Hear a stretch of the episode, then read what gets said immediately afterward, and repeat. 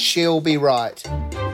When Dave decided he could fix the car, Susan got going in the kitchen. She made scones, she did the dishes and wiped the bench. She placed a tea towel in a basket, filled it with the baking, a little cream and jam, and the ramekins with a spoon.